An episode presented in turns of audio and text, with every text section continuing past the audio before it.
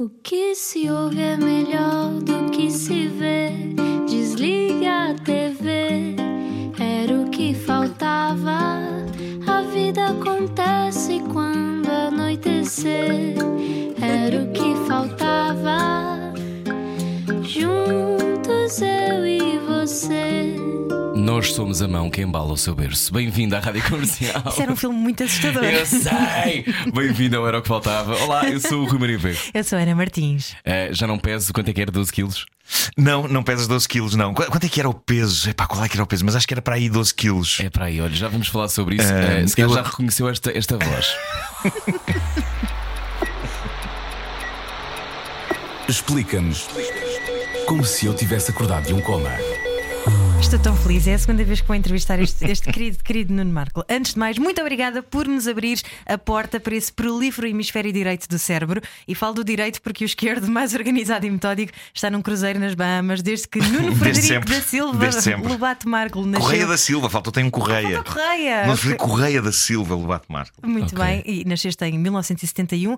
A costela austríaca de Schormarkel é possivelmente o único traço de facto de organização que este talento vertido num corpo possui. O que nos deixa ainda mais boquiabertos, tendo em conta a quantidade de projetos bem-sucedidos criados por Nuno Marco: rádio, televisão, cinema, teatro, podcasts, videocasts, caves cheios de brinquedos, espetáculos ao vivo, um filho, cadernetas, livros, só lhe falta mesmo assinar um borda d'água. Gosta tanto de animais como de redes sociais, note, na verdade já mandou abaixo a página do Facebook algumas vezes e foi na internet que avaliaram a fortuna do locutor em mais de 90 milhões de euros. Que estupidez isso. Algo que vem, obviamente, confirmar agora ao Era o que Faltava. É isso. O extraordinariamente talentoso Nuno Marco. Bem-vindo. Muito obrigado. Uh, gostei de ouvir essa lista toda de, de coisas que eu já fiz na vida. Agora, o que é mais inquietante é o quão insatisfeito eu estou e, e o quanto isso me parece pouco ainda. Parece-te pouco. É sinistro Quase isto. nada. Eu, eu, eu vivo num constante estado de insatisfação. É normal, o artista é sempre assim, não é? É, sim, acho que sim, acho que sim. Vem dessa inquietação. Ah, sim, sim. E, e sinto que ainda não, ainda não fiz a coisa. As tuas férias são sempre inquietantes também, porque tu, quando estás de férias, normalmente é quando tu apareces e dizes: Tenho mais uma ideia para um projeto. É, eu eu estou sempre a ter ideias para projetos, na verdade. Ah, e, e não há assim, apesar dessa lista toda que fizeste aí, que eu fico sempre espantado quando olho para o meu currículo e vejo, epá, já consegui fazer muita coisa. Mas, mas sinto que ainda faltam coisas, ainda faltam coisas. Ah, e, e, e vivo numa, numa luta e às vezes num estado semi-depressivo porque quero fazer coisas e, e- e não tenho maneira de as fazer, epá, porque nem sempre é fácil.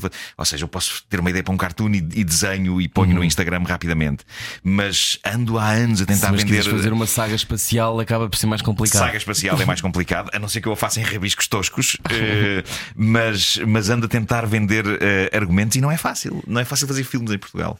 Mas sabes o que é que ajuda imenso? Pensar, isto não é a única vida que eu tenho. Sim, vamos acreditar. Vamos falar então de vidas passadas. Vamos já por aí. Vamos Olha, já falando por aí. vidas passadas, vamos voltar a Benfica. Eh, Vamos. Sim, Benf- Tu nasceste em Benfica? eu nasci em São Domingos de Benfica. São Domingos de Benfica? Eu também. Pronto. Lá está. Tan, Tan, tan. Como é que foi verdade. crescer em Benfica? Foi, foi ótimo. Eu, eu adoro, ain- ainda hoje, eh, adoro o bairro de Benfica. Eh, ainda hoje sinto uma grande ligação quando vou lá. A minha mãe ainda vive, vive lá. Ahm, e, e há algo de muito familiar em cada recanto da- daquele sítio. E, e- e gosto genuinamente. É- é- há pessoas que, se calhar, oh, Benfica, pá, não tem nada. de- Por acaso até tem. Tem Tem, tem, zonas, tem zonas. O Califa é uma instituição. E tem, Tem tem, Fonte Nova. tem, tem aquele parque, aquela mata, A mata de de- Benfica. onde havia uma piscina e uma esplanada que faz muito parte da minha infância e hoje em dia aquilo está assim meio. ah, não sei se a esplanada está a funcionar ou não, Está a mas. funcionar, está. Está, Tem uns pronto. caracóis muito bons. Ok, tenho que lá voltar. Ah, mas. Eu já vivi lá em Benfica também. Pronto, e, e, portanto é um sítio que está muito no meu coração. E depois está no meu coração porque foi lá que eu comecei a fazer rádio, numa rádio pirata, ali ao pé do Califa, precisamente, chamada Voz de Benfica. Ah, e, e só isso ah, faz com que aquilo tenha assim uma importância mítica para mim. E quando eu passo junto do sítio onde era a Voz de Benfica e que hoje é uma coisa que pertence à Câmara e onde há lixo, ah, é, uma, é, um- é um- uma central de, de recolha de, de lixo, ah, eu ainda sinto qualquer coisa quando passo ali pelos contentores, epá, porque foi lá que eu comecei a fazer rádio. E, e a rádio que eu fazia, o, o meu estilo, se o ouvirem, está muito próximo daquilo que lá está hoje, que é lixo. E portanto há uma coisa cósmica. É, é ridículo. Mas eu usei um, um clipe da- minha estação na Rádio Voz de Benfica num CD que saiu com o primeiro livro do Homem que Mordeu o Cão. Era uma faixa escondida em que se ouvia a minha voz a falar assim. Nós temos isso aí, nós já usamos algumas vezes. Por acaso podia ter posto aí no- nos cartos Não tenho preparado. aqui, já vimos, já vimos aqui É nada. muito assustador. Não sei se já ouviste, Rui. Eh, já ouviste, Nunca não é? ouvi, Já mas ouvi, quero muito já. ouvir, estou com muita vontade. Vais gostar. Mas também esses primeiros momentos são sempre. Tu lembras da primeira vez que olhaste para o microfone e disseste, "Bem, agora vou ter que falar. Ah, Lembro-me, O que, é que, que é que sentiste? Repara, eu cresci nos, nos anos 80 e numa altura em que havia rádios em qualquer sítio. Epá, Tu levantavas uma pedra e havia uma rádio. Havia rádios em todo lado. Ahm, eh, rádios piratas. As pessoas compravam emissores na Feira da Ladra, que foi o caso do, do dono da Rádio Voz de Espera, Benfica. espera, compravam emissores na Feira da Ladra. Emissores e mesas de mistura toscas. Eh, era tão simples. Eu não tenho Epá, essa era- memória, nasci em 89, portanto, eu não, eu não tenho isso. não Eh, era, era, epá, mas era tão simples. Era tão simples tu comprares equipamento eh, e começares a transmitir do, do teu apartamento, Do era uma- era uma do teu quarto. Fazias uma rádio em qualquer sítio. E era assim com a, com a rádio Voz de Benfica. E eu lembro-me que eu passava muito tempo, eu sempre fui um jovem muito introspectivo, eh, que é como quem diz acanhado, e, e, e passava muito tempo em casa e ouvia muita rádio. E lembro de andar a navegar pelo éter, pela, pela- pelas frequências todas, com muito cuidadinho. Epá, e numa altura em que viravas a antena para um lado e tinhas uma estação, e viravas para o outro e tinhas outra estação, estava tudo muito colado as frequências. Eh, e de repente ouço uma rádio com um estranho e abafado e, e com o locutor a fazer um anúncio. Ahm, se não me engano, é um anúncio ao Califa, porque a Rádio Voz de Benfica chegou a ter publicidade ao Califa. Ah, restaurante Califa. E, e eu pensei: peraí, isto é daqui, isto é, isto é uma rádio daqui. E de repente ele anuncia a morada da rádio e diz: Rua António Saúde, número. Pá, já não me lembro qual é era o número. Ah, e eu, António Saúde, é as traseiras desta casa. Ah, e então desci a escada e fui, fui lá. E, e conheci o dono da rádio, que era um tipo chamado Mário Rocha, pouco mais velho do que eu, ah, e que fazia aquela rádio sozinho, naquele, naquele, naquele sítio que era uma antiga cavalariça do tempo do Marquês de Pombal. Ah, era uma, um casebre a cair de podre, onde ele vivia e, e tinha ah, a rádio. Epá, era uma coisa ah, surreal. E, e eu estava tão fascinado com aquilo. E ele disse-me: Queres, queres começar hoje a fazer rádio? E eu, está bem, pronto, está bem. Já estou Ah, aqui. Então fui a casa a correr buscar o mais recente Jackpot 87. E o jackpot, O Jackpot tinha a 87. vantagem de ter várias, eh, vários artistas. Epá, era uma coletânea daquelas, tipo saco de gatos, em Eu que tinha da tudo. minha irmã. Pronto, epá, Eu tinha não- seis anos Eu percebi que aquela rádio não tinha giradiscos, portanto só havia cassetes e, e tínhamos dois decks de cassetes. E então pus o, o volume 1 do Jackpot 86 de um lado e o 2 no outro. Ahm, pá, e acho que a primeira canção que passei era para aí uma coisa da Stevie Nicks que estava na altura a dar. Ah, e epá, lembro-me dos nervos incríveis, apesar daquilo ser uma rádio ouvida possivelmente só por nós os dois, eu e o Mário que trabalhava lá. Ah, mas mas a- aquele, aquela, hum, epá, aquela pica que ainda hoje tenho de fazer rádio ficou aí. Foi aí que nasceu. Foi aí que nasceu. E há pouco tempo também nasceu o teu podcast com o Miguel Araújo e Ana Bacalhau, Sim. que é um bocadinho isso também. Tu também escolhes música e Sim. falam sobre as músicas que mais vos É marcaram. muito confessional esse, esse podcast porque acabamos a falar sobre, não tanto sobre as músicas, mas sobre a vida no geral, sobre relações, sobre, sobre as nossas próprias vidas e as nossas angústias. E então eh, aí estamos à procura do sentido da vida, uma canção de cada vez. Que era uma- eu na altura não sabia lá o que era o sentido da vida, estava-me nas tintas. eh, queria era passar a Stevie Nicks. Já sabias que tinhas graça ou não? Um, eu era fascinado pela comédia e, e- e já tinha visto, obviamente, o tal canal e já tinha pensado que era giro fazer qualquer coisa nessa área. E foi precisamente na Rádio Voz de Benfica que eu comecei a fazer programas de humor. Fazia um- comecei a chamar pessoas da minha escola, colegas da minha escola, entre eles Joana Latino, Uh, era minha colega Também de turma. continua a fazer humor à sua À maneira. sua maneira, continua, claro, continua. Uh, e, e- e pronto, e, e- e consegui juntar vários colegas meus da, da, da escola na Rádio Voz de Benfica e, e usava-os como elenco de uma coisa que eu chamava uh, programa das 14, porque passava às duas da tarde. E é programa das 14. E também porque acho que era o número de pessoas em estúdio de cada vez, era uma, uma loucura absoluta. Uh, e eu ainda há pouco tempo reencontrei um som que é precisamente nós a esquecermos da hora certa. Nós tínhamos um sinal horário que era acionado a dedo. O apito, havia um botão que fazia apito, fazia. E a gente é que fazia o sinal horário à mão, carregávamos no botão. Tipo código Ah, Morse. Sim, e às vezes esquecíamos, estávamos tão empolgados a falar de coisas que esquecíamos duas e da hora. E há um som que é precisamente a Joana Latina a perceber-se que se esqueceu de, de anunciar a hora e estamos a dizer "Ah, são de, de 3 e 5 e a pormos o apito à mão. Há histórias maravilhosas desse tempo da Rádio Pirata. Havia um programa de heavy metal ahm, que era feito. O Gonçalo era, era, era ele chamava-se Gonçalo, o jovem que fazia esse programa, uh, e não só ele passava música muito pesada, como muitas vezes esquecia-se da mão apoiada em cima do botão do sinal horário. Então aquilo não só tinha metal do pesado, como ainda tinha um apito por cima. Assim, é que é para ajudar, é para, para empurrar claro, melhor. Claro, claro, é muito intenso, muito intenso esse programa. Nuno Marco, uh, não sei se já percebeu que o Nuno Marco está cá hoje. A tua voz, tu tens esse. Hoje em dia, há quantos anos é que fazes rádio? 35? 30? Uh, epá, se contarmos com a voz de Benfica, que foi para aí em 87, é fazer as contas, mas profissionalmente é para aí desde 91, uh, ininterruptamente. Com o teu pai. Uh, claro, epá, o, o pai do Rui tirou-me da valeta. Uh, Descobriu-me, mas, mas eu lembro-me do teu pai me ter apresentado. Isto são memórias que eu tenho.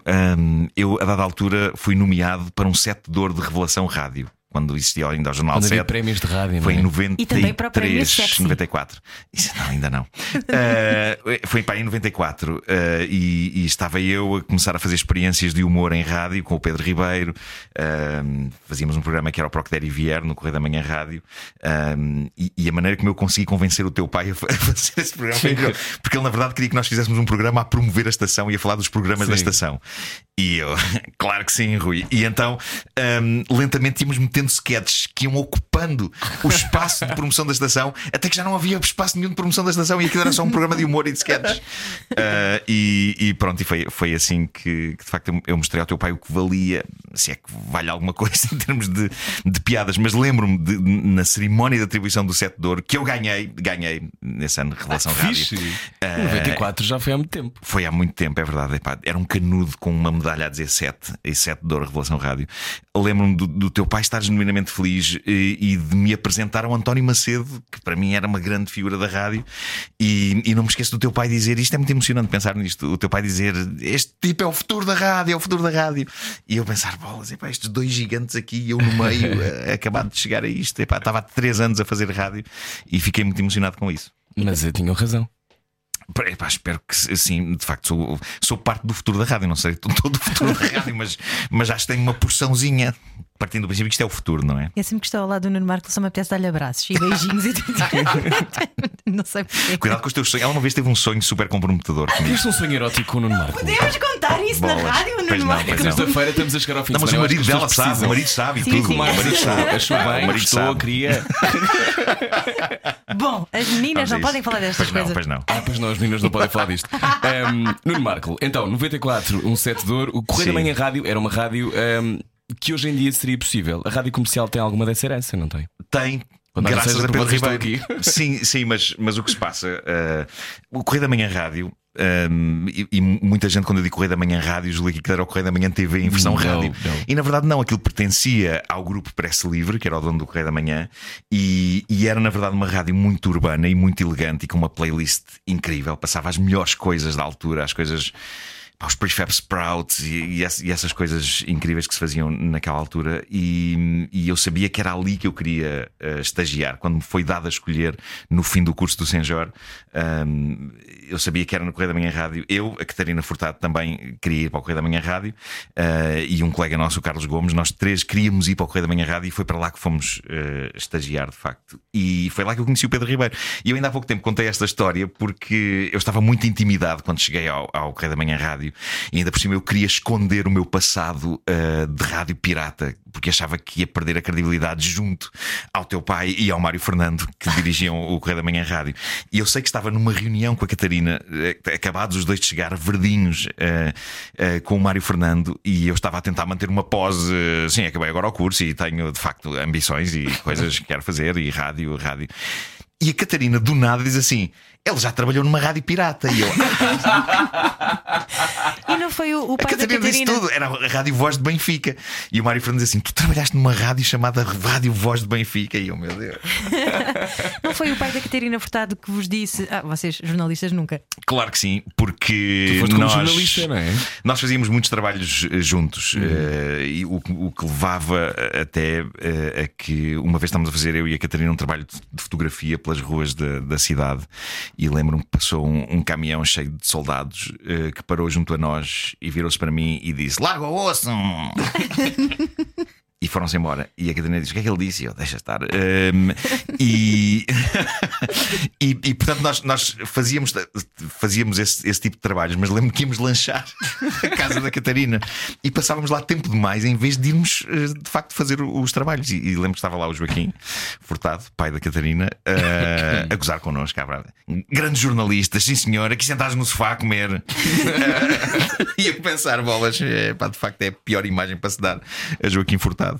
O, o, homem que é o jornalismo em si mesmo. Mas ele, no fundo, estava a, a alertar-te para não, algo tinha, a seu tempo. Ele tinha é? absoluta razão. Eu não queria ser jornalista, uhum. nunca quis ser jornalista, mas sabia que podia retirar algo de útil da minha aprendizagem como jornalista e até mesmo do percurso. Epá, ficar com cultura geral, sair da casca, que era um problema que eu ainda hoje tenho. Eu sou um tipo muito tímido e, e, e tive que sair da casca.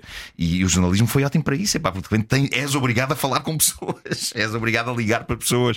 E eu lembro que uma das coisas que eu, que eu achava terrível uh, era quando, por exemplo, pá, o editor de serviço me dizia: uh, liga para a casa do Carvalho da Silva, da CGTP, precisamos de um depoimento dele sobre isto. E ele dizia: Mas é hora de jantar. yeah, e ele, pá, liga, temos, tens, tens que ligar, tem que ser a esta hora, tens, tens que ligar. Isto tem muita graça. Que é, eu não quero mesmo incomodar. E eu ligava para o Carvalho Podes da Silva. para casa deste homicida. Eu não quero mesmo me chatear agora. Ele está na. É isso, é, está, está, está, está com a família. Eu imagino um, o teu contraditório. Coitado, o homicida também há de ter as suas razões. Pá, lembro-me da culpa que eu sentia uh, a ligar para casa de pessoas à hora de jantar para ter um, um depoimento qualquer. E muitas vezes acontecia, agora posso contá-lo, reparem bem a minha falta de profissionalismo. O telefone tocava para aí três vezes e eu, uh, não está ninguém. não está ninguém, mas ninguém isso é da timidez também, não é? Era de timidez, mas estava também relacionado com este não quer incomodar. Epá, e o jornalista, de facto, quer incomodar. Sim, quer, é o que eu mais quero é incomodar. Exato, mas foste Precisa contar histórias... de informação. Incomodar, até digo isto no bom sentido, não estou a dizer Claro, agora. eh, Mas faz cutucar. parte da profissão, de facto, incomodar, seja a que horas for para obter informação. Mas E, portanto, acabaste a contar histórias à tua maneira. E quando é que percebeste Claro. que querias contar histórias as a living? Uh, eu, eu, eu sempre gostei de, de contar histórias e sempre achei que a rádio era o meio ideal para contar histórias. Um dos meus programas favoritos uh, era um programa que acontecia aqui chamado Noites Longas do FM Estéreo, que era apresentado pelo António Santos e. E, era, e ele contava histórias, Uh, eram histórias cómicas e surreais e, e- e- e entrecortadas com uma banda sonora ótima, as músicas que ele escolhia. Uh, e, e, portanto eu percebi muito cedo que a rádio é um meio ideal para contar histórias, porque não requer meios, não requer cenários, não requer guarda-roupa, requer só imaginação e, e é muito giro. Construir uma história precisamente para puxar a imaginação de quem ouve. É por isso que eu, que eu adoro fazer O Homem que Mordeu o Cão, e, e apesar de estar a fazer há muito tempo, é uma rubrica dinossáurica. Por falar em dinossauros. Eu adorei o dinossauro. Na- no teu filme, de- para quem não sabe, o, o, o. Nuno escreveu, exato, ele, ele conseguiu meter um dinossauro cor-de-rosa e o Jorge Palma num filme É romântico, E uma comédia romântica. dinossauro é a Vitória Guerra. É Vitória Guerra, Vitória sim, Guerra. sim, sim. Chama-se Eu- Refrigerantes e Que é Canções de ter a Amor. Vitória Guerra e não mostrar a Vitória Guerra. É isso. Epá, mas é, É tão bonito esse teu filme. É- eu é eu muito chorei no, no cinema comovida, não só porque conheço o Nuno há muito tempo e, e admiro imensamente o Mas trabalho eu espero dele. que tenhas visto a versão extensa que passou agora no Natal na RTP e que é não melhor. Vi, não vi, não vi. Porque a versão que passou nos cinemas falta-lhe muita coisa importante para se Uhum. perceber a história. Há coisas que não fazem muito sentido. Aliás, um dia que eu conto, eu- o, o- processo de feitura do filme é um show de stand-up em si mesmo. ah, porque foi muito surreal, foi muito desgastante, ah, levou-me a irritar-me, que é uma coisa que raramente me acontece. Vi-te Ah, duas vezes irritado na E vida. eu fiquei com muitos cabelos brancos com o processo de produção do filme, porque epá, foi, foi dramático, foi dramático. É um milagre que haja pessoas a gostar do filme tal como ele está. E também é um milagre Eh, fazer filmes foi- em Portugal, foi não é? dramático. É um milagre fazer filmes em Portugal e, É. e, e depois chatei muito quando dizem Ah, mas o problema é que também não há boas histórias. E depois há pessoas que fazem boas histórias. E Sim, depois eu tenho, eu tenho não, não muitas ouves histórias. muito não- isso. Uh, sim, sim, claro que sim, que se ouve. Uh, mas é, é muito difícil mesmo. É muito difícil. E, e, ah, eu às vezes fico, fico com vontade. Eu tentei fazer um crowdfunding de, de, de uma história que também acho muito pessoal. Que se Quando chama bacalhau, não era? Por ela, sim. Criámos uma, uma espécie de mini companhia teatral. Epá, de- fizemos castings e, e- e o elenco é muito improvável porque é o César Mourão e a Ana Bacalhau e o Tonan Quito, que é um ator extraordinário. Entrou agora há pouco tempo na- no filme Tristeza e Alegria na Vida das Girafas, que é um filme que aconselho toda a gente a ver, do Tiago Guedes. Um, e, e- e, na verdade fomos a crowdfunding e conseguimos um bom valor, mas não chegava para que o filme fosse feito. E desde então tem havido várias tentativas para, para que o filme seja feito, e numa outra administração da RTP, eu lembro de ter entreguei o, argumento do, do, do filme e a, e a, razão por que não foi uh, aceito aquele filme é precisamente a razão porque eu escrevi, porque o que me foi dito na altura foi uh, não vamos fazer porque não se percebe se é uma comédia ou uma tragédia. E eu disse, mas é essa a há, ideia. Há é um, é um... chamados trágico-comédia também. Exato, não é? exato, mas é, é uma história que está numa fina linha entre uma coisa e ou outra. Ou é triste ou é alegre. Não, não pode ser as duas coisas assim simultâneas. As pessoas não têm tantas emoções ao mesmo Ah, tempo, ou não, bom, bom. É isso, é isso. Portanto, eu tenho muita vontade de tornar esse filme realidade, mas não tem sido fácil. Mas já agora deixa-me só dizer aos ouvintes que acabámos por não dizer o nome do teu filme, Ou Refrigerantes e refrigerantes- Canções de refrigerantes Amor. e canções de amor, sim. Portanto, é, é procurar. Há de Se estar- forem à RTP Play, Uhum. eh, está lá a versão extensa, que é aquela que já agora eu gostaria que as pessoas vissem, Eh, não a versão mais curta de hora e meia. Essa A versão extensa tem duas horas, acho eu. Tem mais um bom bocado de filme. É fim de semana é boa entrar. altura, é boa altura para ver isso. Continuamos a conversar com o Nuno Marcos já a seguir. Venha daí, este é o Era o que Faltava. Siga o seu sonho. Era o que faltava. Com Rui Maria Pego e Ana Martins. Na comercial. Então, boa viagenzinha com a Rádio Comercial. Olá, eu sou o Rui Maria Pego. Eu sou a Ana Martins. e Está agora, cá. olha, vou dizer então. O quê? Porque as meninas também podem dizer estas coisas. Tive de facto um sonho com o Nuno Marco Aí está, aí há está. muitos anos, há muitos, muitos anos. Era um sonho erótico. Eu era miúda e deixa-me só contextualizar. Eu entrei para aqui com 20 anos e comecei a trabalhar na sala, na sala onde Nuno Marco e Pedro Ribeiro, sobretudo Pedro Ribeiro, trabalhava também lá, não é? Na, na sala da internet. Sim. E tu ias lá muitas vezes. A eh, sala da escrever internet. o- a sala de internet, era assim que se chamava, É verdade, imagina. epá, é- é- é- a comercial foi pioneira da internet, de certa maneira. Uhum. As pessoas não tinham sites. internet em casa e havia aqui na comercial. Foi aqui que eu fiquei a perceber o que era a internet. O Pedro Ribeiro tinha uma rubrica no ar que se chamava Comercial Internet. Pedro Ribeiro e eu próprio, nós E tu também, não era? partilhávamos a autoria daquilo, sim. sim, Ah, sim. exatamente, e É vocês isso. recomendavam um site para visitar por dia, porque os sites apareciam assim a conta-gotas. Não nessa podes colar o site do Jardim Zoológico. Lembro-me de ver com o meu pai. Epá, é tão Zoológico. sim, claro, Isso é um acontecimento. Tão impensável isso hoje. Eu, Exatamente, e portanto eu já tinha, eu já conhecia o trabalho, eu, eu já estava completamente mesmerized, não é? Completamente deslumbrada por estar, Esmagada. estar esmagada por estar a trabalhar ao lado destes monstros. E então ah, há um dia que tenho de facto um sonho, e então está tudo a correr muito bem. Nós estamos ali no vai, não vai, vai, não vai, vai, não vai, e quando chega a hora. Estás a ver? Já, já estamos no enrolance e chega a hora e ele diz uma piada e nós desatamos a rir e não acontece mais nada. Que é no fundo a história da minha vida, não é? Eu sou uma pessoa que não se sabe controlar.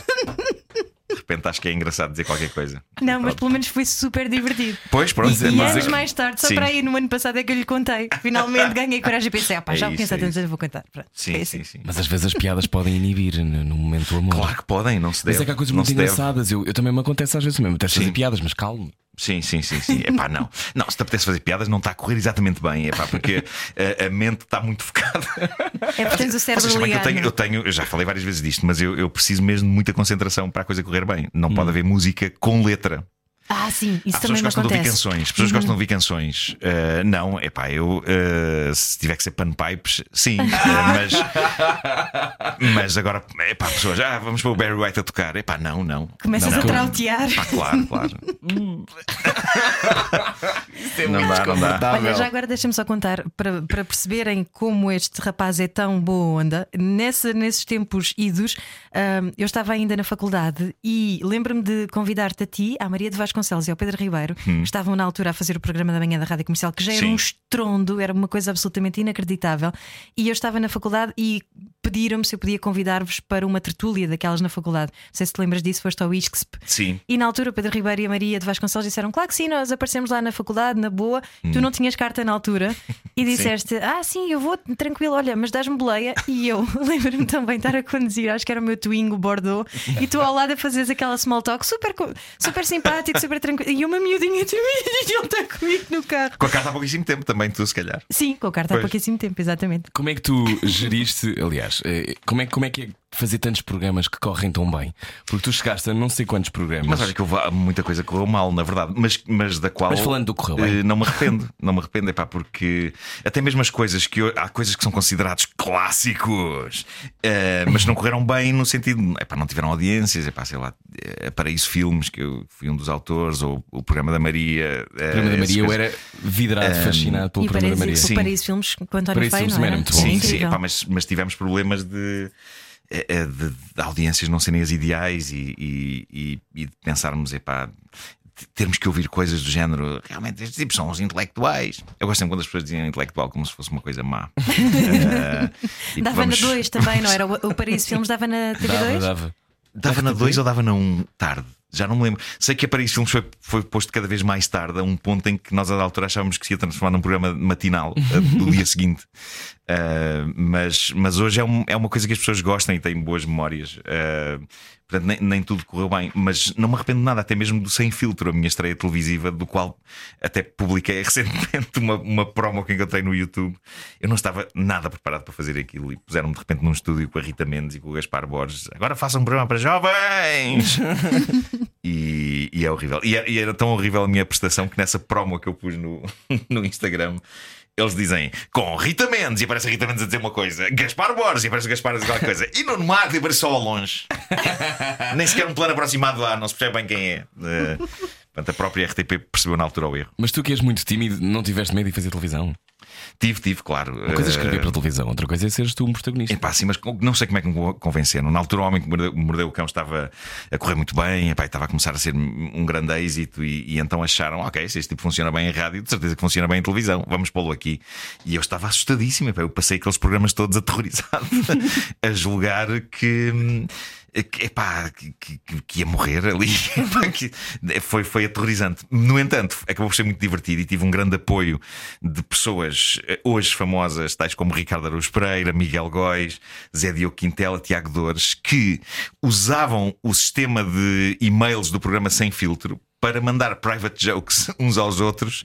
E, e- e eu era o veículo disso Eh, e era muito engraçado. O Ricardo ainda hoje diz: epá, estávamos a usar um meio de milhões para, para fazer piadas, mas, mas isso era uma coisa. Eu sentia muito bem por eles estarem comigo a acompanhar. O programa era em direto eh, e, e era muito giro é epá, vê-los a. a pá, a mandar as, as bocas uns aos outros em tipo, gostaria de. Era, era coisa do género. eh, Estava Elsa Raposo como convidada e, e era uma mensagem escrita pelo Ricardo: dizendo, Meu nome é Ricardo e eh, tenho uma dúvida para um amigo meu, que é o Miguel Góis. E eram dúvidas terríveis sobre problemas sexuais e não sei o quê. Pá, lembro lembro da, da, da Elsa Raposo estar a responder a, a- a dramas existenciais do Miguel Góis enviados pelo Ricardo, sem que ninguém soubesse quem eram aquelas pessoas. Ninguém sabia quem era o Ricardo, nem quem era o Miguel Góis, nem nada. Isso tem muita graça. Tu, tu entretanto, eh, em televisão, autor nas produções fictícias de Herman Zap, Herman Enciclopédia, Herman 98, Herman 99, Herman 5, o programa da Maria, Hora H, os contemporâneos, onde também participaste como ator, eu adorava Sim, os contemporâneos. Aliás, eu eh, acho que eu lembro-me de ter para aí 8 anos e, fi- e fi- não parar de ver o Herman Enciclopédia Hum. e de ser completamente desmagado pelo Herman Enciclopédia e ser viciado. Aliás, Também eu, ainda eh, vejo de vez em quando. Eu também vejo de vez em quando. Como é que se explica a alguém que nasceu depois dos anos 2000 sim. o, que, é o que é que era a televisão nesta fase e o humor nesta fase? Epá, era maravilhoso. Eu tenho boas recordações do Herman Enciclopédia porque tenho ideia que era uma altura em que qualquer ideia que tu tinhas era realizável. Ah, e era, era uma espécie de tempo das vacas gordas, não sei, mas eu lembro-me que nós, o- todos os obstáculos que tínhamos depois disso, em que dizíamos, epá, precisávamos de um cenário assim ou de um cenário. Ei! Havia alturas em que já não era cenários, era objetos, epá, precisávamos agora de seis rolos de papel higiênico para este sketch. Ah, e no Herman Enciclopédia, lembro-me que hum, havia um sketch em que o Joaquim Monchique fazia de Camões, ah, que era aquele em que o Camões era interrompido na escrita por, eh, por miúdos que iam bater à As porta. armas e os balões Exato, arrebentados. exato. E, e o Monchique fazia um Camões incrível que às tantas dizia: Eu seja ceguinha. Ah, e eu lembro-me que lembro da gente pedir, epá, era, o ideal era ser, ser assim, um cenário austero, epá, uma espécie de uma masmorra, um sítio. Epá, e era tipo, tudo bem, tudo bem. Então foi construído um cenário que possivelmente foi só usado para esse pequeno sketch. Ah, na Edipim, epá, que era a nossa Hollywood. Ah, epá, os cenários eram incríveis. Pá, os cenários. É verdade. tem muita Ah, graça. E, e, e, portanto eram tempos, eu ainda tive a sorte de escrever nesses tempos em que não havia.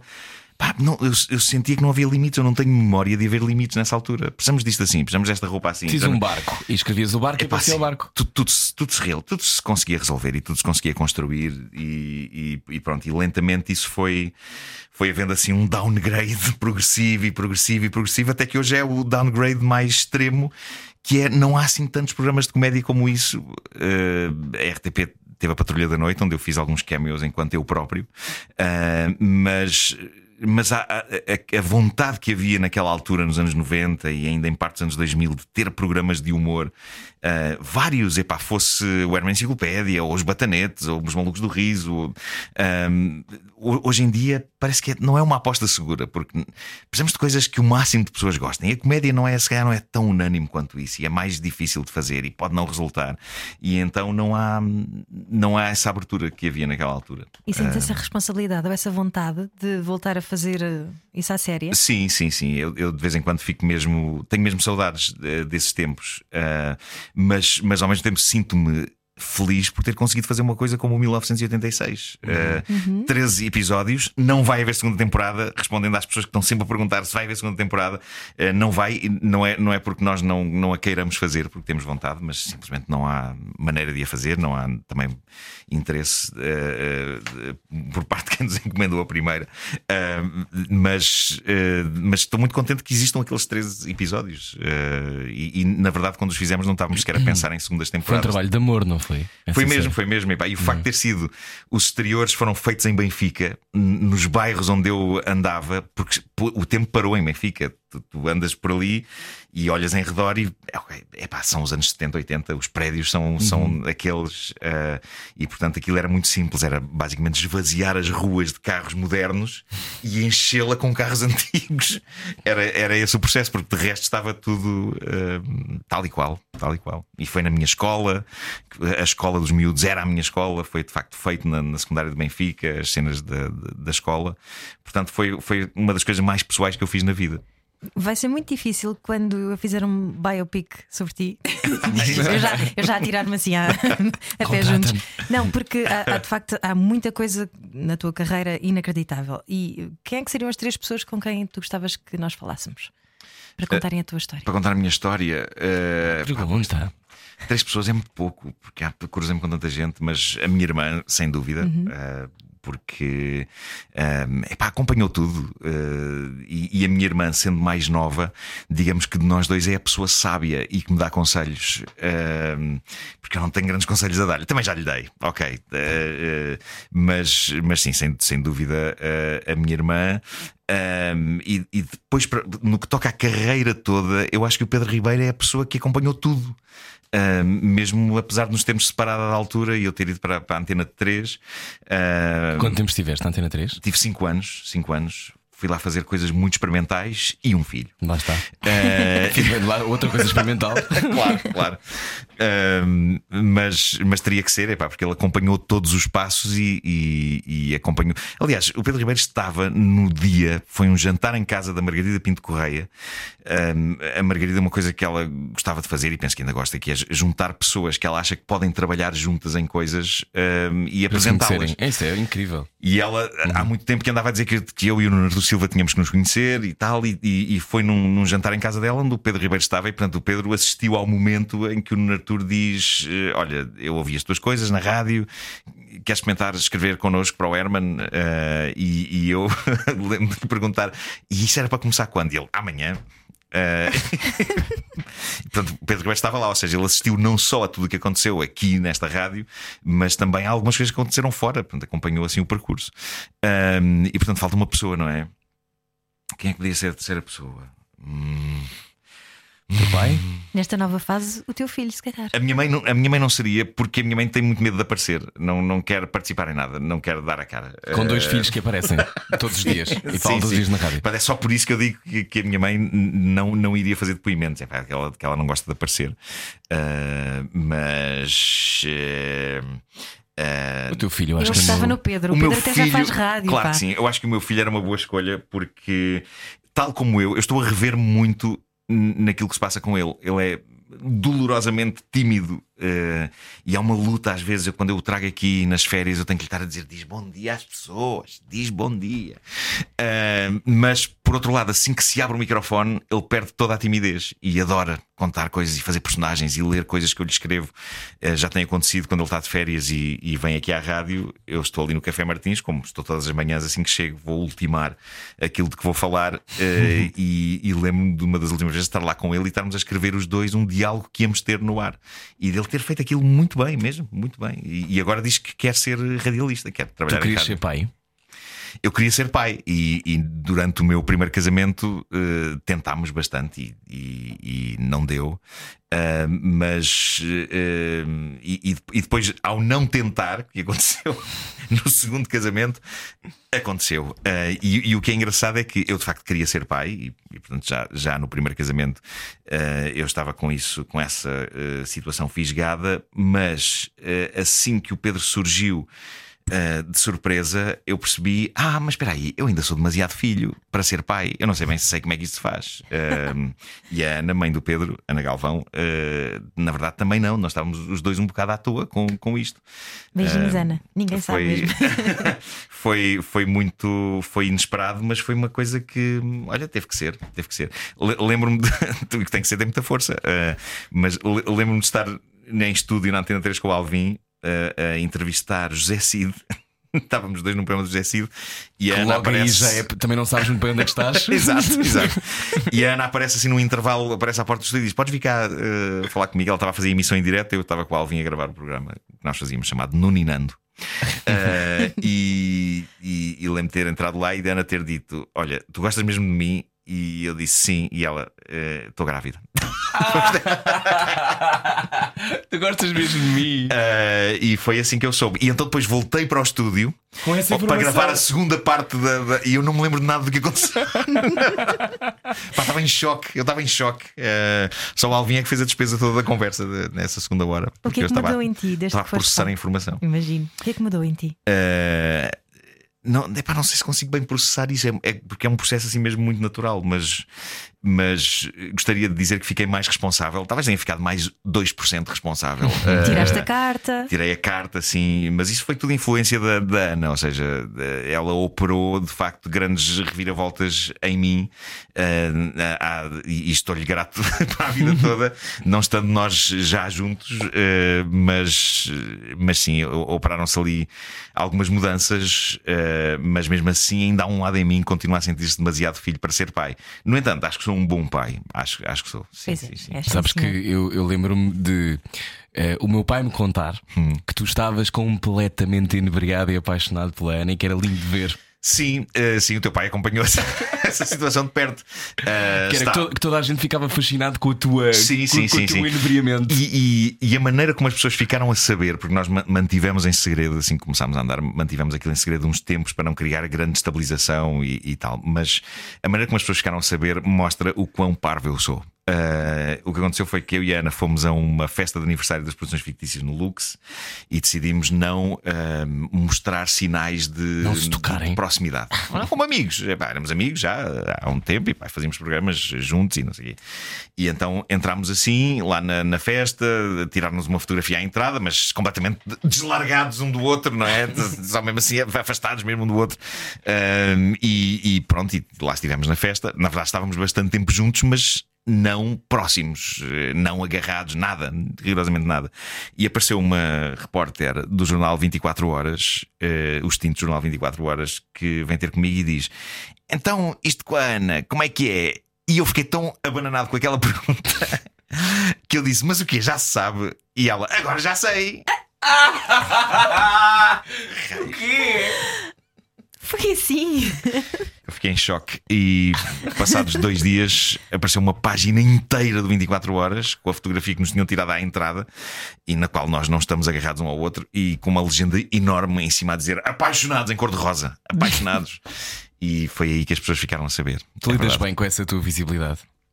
Uh, mais ou menos. Uh, quando isso aconte- esse, essa- esse episódio específico, eu não, eu não, era um não era material para, esse, para essas publicações e esse tipo de notícias antes, porque a Anabela, com quem eu fui casado vários anos antes, não era, não era uma figura pública uh, e, portanto, não havia esse grau de curiosidade. E, e a Ana, ainda por cima, na altura, estava a fazer um, um programa com o Malato, que era o. Como é que se chamava aquele? Um concurso. um, jogo duplo, acho que era. Uh, e, e, e, portanto, ela estava com a sua carreira televisiva e radiofónica e havia uma grande exposição e sabíamos que tínhamos sido colegas, portanto era muito apetecível.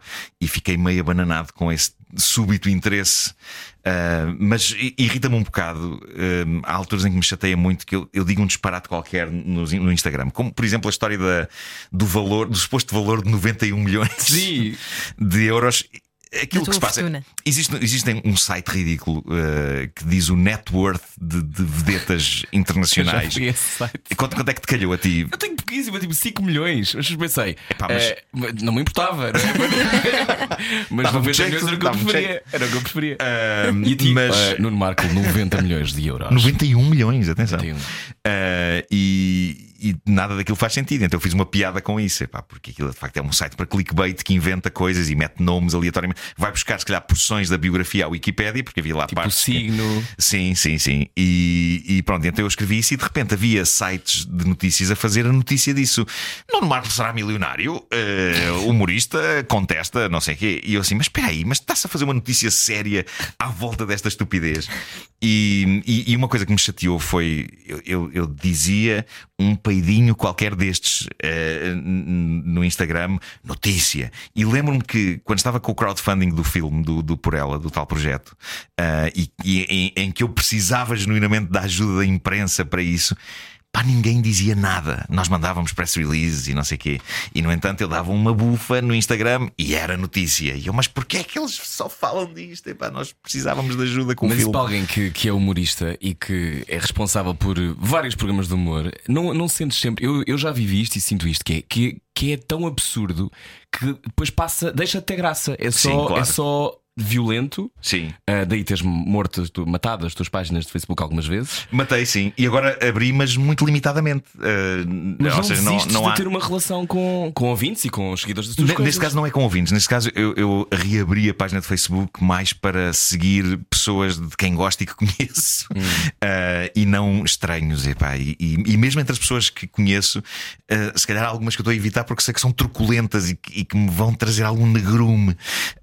Tu sofres muito com a má educação das pessoas. Uh, sim, sim. Eu, eu, eu perdi a minha inocência facebookiana com o famoso Cocó Menina Gate. Que aconteceu há seis anos. So- Tens que- falei agora disso há pouco explicar, tempo. que já não, já não me lembro. Mas foi. Epá, foi. O meu filho tinha 4 anos e, e ele sempre gostou muito de me pedir desenhos e de- a gente às vezes desenha em conjunto. E, e então ele disse-me um dia: desenha um cocó a sair de um rabo, mas um cocó bonito, assim um cocó menina. E eu, ok, o teu desejo é uma ordem. Então de- desenhei duas nádegas, que na verdade era, epá, era um desenho muito simples, um tipo dois Cs. Ah, e fiz de facto um cocó muito bonito, epá, com olhos azuis e batom e um colar eh, a sair. e pronto, satisfiz isto e achei tão bizarro que publiquei no Facebook. E gerou escândalo, obviamente. O meu Facebook foi bloqueado, ah, houve queixas, houve. E, e eu lembro que na altura andava a queixar-me de, epá, de imensas páginas que promoviam o ódio. Ah, havia um tipo que me estava sempre a mandar links de uma página que tinha construído que era com fotomontagens de agressão a bebés. Não eram agressões reais, mas era fotomontagens de bebés a ser esganados e não sei o quê. Ah, e eu a, a apresentar queixa, a apresentar queixa e aquilo sempre, sempre, sempre ligado a apresentar queixa. E de repente, um desenho inocente de um cocó com olhos azuis ah, leva a um bloqueio destes. E não só isso, como. Pá, eu lembro-me que, que uma pessoa que chegou a trabalhar nas redes da rádio comercial, o Rui Lourenço, um, o Rui Lourenço estava muito a par de tudo o que se passava nas redes e ele estava muito agastado nessa altura e mandou uma mensagem a dizer: Epá, desculpa lá, mas isto está-me a fazer muita confusão. Mas há, há- há aqui uma, uma, uma professora que tem um- uma página de Facebook e ela escreveu um texto horrível sobre esta história do Cocó Menina e eu fui ver. E, e fiquei chocado como uma pessoa supostamente informada escreveu um texto daqueles onde hum, insultava-me a mim e ao meu filho. Basicamente dizia: Isto não é normal, não é normal este tipo de, de- de desenhos e de. Isto, isto são pessoas que não são normais, a criança também vai para um mau caminho e não sei o quê. E, e aí eu pensei: a humanidade de facto é estúpida. A humanidade. Talvez não toda, mas somos uma espécie horrível. Como é que tu conservas a tua pouca fé na humanidade? Uh, não sei, acho que, acho que é, é precisamente fazendo experiências como esta, uh, abrindo o Facebook só para seguir pessoas que eu considero é pá, que são porreiras e que, e que, e que me fazem acreditar na, na, na bondade uh, da humanidade e na, e na decência. E, um, mas eu acho que sim, acho que estou muito farto de ódio e de embirração. E Um, já foste mais justiceiro, porque tu depois ficavas muito abespinhado, não é? Ficava, com ficava. toda a E- razão. E, sentia que aquilo depois prejudicava a minha, a, a minha vida e, e mesmo epá, ficava tão agastado que nem conseguia apreciar a minha vida familiar Uhum. ah, porque ficava de facto enervado epá, com, com coisas que eu lia e, e, e coisas que me respondiam e, e coisas que eu achava que às vezes eram de decência básica e. E, Epá, e lembro-me que era, era, era terrível. Era terrível. Uh, Uma, uma, das, uma das situações foi até quando eu fui em tua defesa, quando tiveste o teu próprio gate, o teu Facebook. Ah, sim, sim, o teu sim. Facebook O gate meu Instagram também. foi cancelado, sim. Foi cancelado porque. Eh, o, meu, não, o meu Instagram foi. Eu fiz um post e depois foi Sim. sugado o post. Sim, sim, Foi- sim. estás sim. a falar desse? Não, houve um texto qualquer. O, o texto que tu O meu fizeste, texto o teu texto, assumi? o teu Ah. grande texto em que, em que te assumiste no Facebook Sim, e, sim, e em que sim, de repente foi, foi mal interpretado e em que tu usavas a palavra meninos e eu, Sim, e, e eu pensei, de as, as uma série de coisas. Não. Sim, sim. as pessoas não vão perceber isto e ele vai ser sovado. Ahm, e, e, e, portanto, epá, pronto, e, e- o facto de eu conhecer este rapaz quando ele era muito pequeno também há um instinto paternal, não me quero sobrepor, não me sobrepor ao pai dele, que eu também conheço há muitos anos, mas, mas irritou, mas tudo me irritava a dada altura no Facebook. Epá, eu percebia que havia uma, uma maldade geral em todo o lado, e, e às vezes eu queria acreditar. Bem, eu pensava assim. Enquanto as pessoas forem só más aqui e, e, e, epá, o problema é se as pessoas vão para as ruas dizer estas coisas e agredir as Mas pessoas é que o desta que mais me maneira. fascinava no Instagram e no, e no Facebook era eh, e criar partidos, por exemplo, que é eh, uma coisa era naquela fase dos fóruns e não sei quem que as pessoas Sim. não davam a cara e tinham os nicknames e diziam coisas horríveis. Sim, sim, sim. Outra coisa é com a sua cara e com a sua família no Facebook, É verdade, é com as verdade. suas crianças ao colo, dizem coisas tão horríveis como eu quero que tu morras. Sim, sim, sim, Eh, claro. e tu, claro, e tu, claro. que tens muitas, muitas pessoas a seguir nas redes sociais, Sim. Eh, e o fazes uma coisa que eu acho hilária, que é tu fazes eh, cartoons eh, de notícias que saem para explicar Ah, quão absurdo é. Que é uma coisa que eu amo. Porque os títulos das notícias às vezes são muito São parvos muito e, e inspiram rabiscos. Sim, Mas sim. as pessoas dizerem com a cara, isto a vocês não vos, não vos surpreende imenso, porque num país. Sim. Nós, eu acho que ainda há, há poucas leis, se calhar, que, que ditam Sim. as regras neste, neste contexto, neste faroeste, mas Sim, há uns anos eu sim, acho que era pior mesmo assim. Eu acho que sim, acho que agora está está um bocado. E, e então houve muita gente que mudou para o Instagram e o Instagram não, apesar de haver às vezes embirrações no Instagram, mas a própria natureza do Instagram não inspira tanto a que as pessoas vão fazer grandes diatribes sobre coisas e espalhar ódio. Mas mesmo assim também já tem acontecido, assim, uns bocadinhos no Instagram. Mas eu acho que, que sim, que, que as pessoas estão, estão a, a debandar. Eu acho que as pessoas perceberam que esta é um bocado inútil. A mim o que me fazia muita confusão era haver discussões no Facebook que duravam madrugadas inteiras. Ah, às vezes entre seguidores, em pessoas que me seguiam e, e que se punham a, a discutir e a insultar-se umas às outras por causa de alguma coisa de que eu tinha falado. E eu, eu olhava para as horas das mensagens e às vezes era só duas pessoas, uma às 13 e 1 da manhã, e depois a outra respondia às 3 e 5, e depois a outra respondia às 3 e 15. E depois eu pensava, mas espera aí, estas pessoas não dormiram, tiveram uma noite inteira a gastar energias a insultar-se uma à outra e a não mudar nada uma na outra. Epá, é inútil. Ah, Normalmente são pessoas que vivem só dentro da cabeça delas, não é? Porque Sim, se calhar se estivessem cá fora a apanhar sol, deixavam de ser aqueles vampiros que são. Não, mas por exemplo, Sim, o, Twitter, energéticos. o Twitter ainda tem muito disto. E eu o acho Twitter que também tem, tem- o é um pântano de ódio. é um pântano de ódio, mas, Mas houve uma escolheste- fase que era fértil e Sim, era interessante. Mas sabes que ainda é, eu já cheguei a essa conclusão. Tu tens é que seguir as pessoas certas e se seguires, eh, há muitas, muitas contas boas no Twitter. Uhum. Eh, e, eu, e eu fiz essa experiência. Estou só a seguir coisas que eu acho realmente interessantes. E então é uma paz, é, é, é um jardim. Para citar eh, a maneira como Miguel Araújo fala do seu Facebook, ele diz que também excluiu tudo o que é porcaria e, e, e- e pessoas que espalham ódio. E, e o Twitter. Todas estas redes podem ser um jardim se tu seguires as pessoas certas. Eu acho que é, é muito por aí. É como na vida, não é? Tu não vais ter um amigo Claro. completamente insuportável, não é? Claro, Assim, claro, claro. não faz. Sim, não faça isso. Venha connosco, esta é a Rádio Comercial. Continuamos a conversar com o Nuno Markle já a seguir e não odeie. Ame. À noite, todos os gatos são pardos. Parvos. Pardos. Parvos. É aquilo que preferir. Era o que faltava. Na comercial. Juntos eu e você. Prefira-nos a nós. Bem-vindo à Rádio Comercial. Olá, era o que faltava de sexta-feira com o Nuno Markle. Nuno Markle que já fez tudo: cinema, televisão, eh, rádio, podcast, tudo e mais alguma coisa. O seu novo podcast é muito confessional, já nos já Sim. explicou. Tudo o que aprendi eh, Foi com as foi canções. Sim. Ahm, tu, eh, quando começaram a aparecer podcasts, pensaste: meu Deus, meu Deus, meu Deus, é agora que vou ter 55 programas sobre um tema É- diferente. epá, é Sopas, eh, cartoons, eh, Sopas. brinquedos, tudo. Epá, eu adoro, desde o início que eu adoro a natureza do epá, o conceito disto dos, dos podcasts e, e- porque me lembra muito a liberdade que havia no tempo das rádios piratas. No fundo, é, é como se voltasse a haver, sendo que na altura eh, o Cavaco Silva criou a lei da rádio e impôs todas aquelas regras e limitações e aquelas rádios fecharam todas. Eh, e e eu, eu lembro-me do dia em que as rádios piratas fecharam. Epá, era, foi muito comovente e muito emocionante. E eu lembro de andar a passar por várias frequências e era só pessoas a despedirem sem lágrimas. Oh. Uh, foi foi um, um dia muito emocionante. E, e de repente repente, passados todos estes anos, os podcasts surgem com esta força toda e dizem-te, no fundo, que qualquer pessoa que tenha algo a dizer pode criar um podcast. Depois, epá, se vai chegar a 5 pessoas ou a 5 milhões de pessoas, logo se vê. Mas haver essa liberdade e, e, e é tão simples. Epá, e tens apps em que não precisas sequer ter um microfone decente, tens um telefone e tens algo para dizer e crias o teu próprio programa e estás aqui a falar e depois uh, envias para, para, as plataformas de podcast.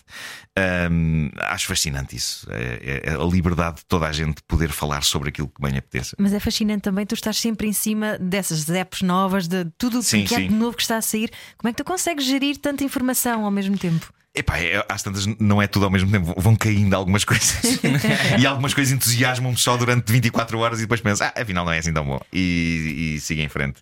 Uh, mas, mas gosto de estar atento às, às coisas que, que, que, se passam. Epá, por exemplo, antes de termos decidido fazer o, o, nosso podcast aqui, eu e o Miguel e a Ana uh, considerámos fazer o, o, Tudo que Aprendi Foi com as Canções usando uma plataforma que eu achei genial chamada Zencaster, hum. que permite que cada pessoa esteja em sua casa a fazer um podcast. Uh, tens uma, uma, Não vou chamar aqui uma mesa uma de mistura, de mas, um, mas tens um. Não, é, é, só áudio, é hum. uma coisa mesmo só de áudio, mas aquilo é muito simples de funcionar e ao mesmo tempo tem detalhes maravilhosos, como se alguém tem alguma coisa a dizer, carrega num ícone de um dedinho levantado e tu, portanto, sabes, ok, uh, Ana Bacalhau quer dizer qualquer coisa, uh, passamos a palavra e, e, ela fala.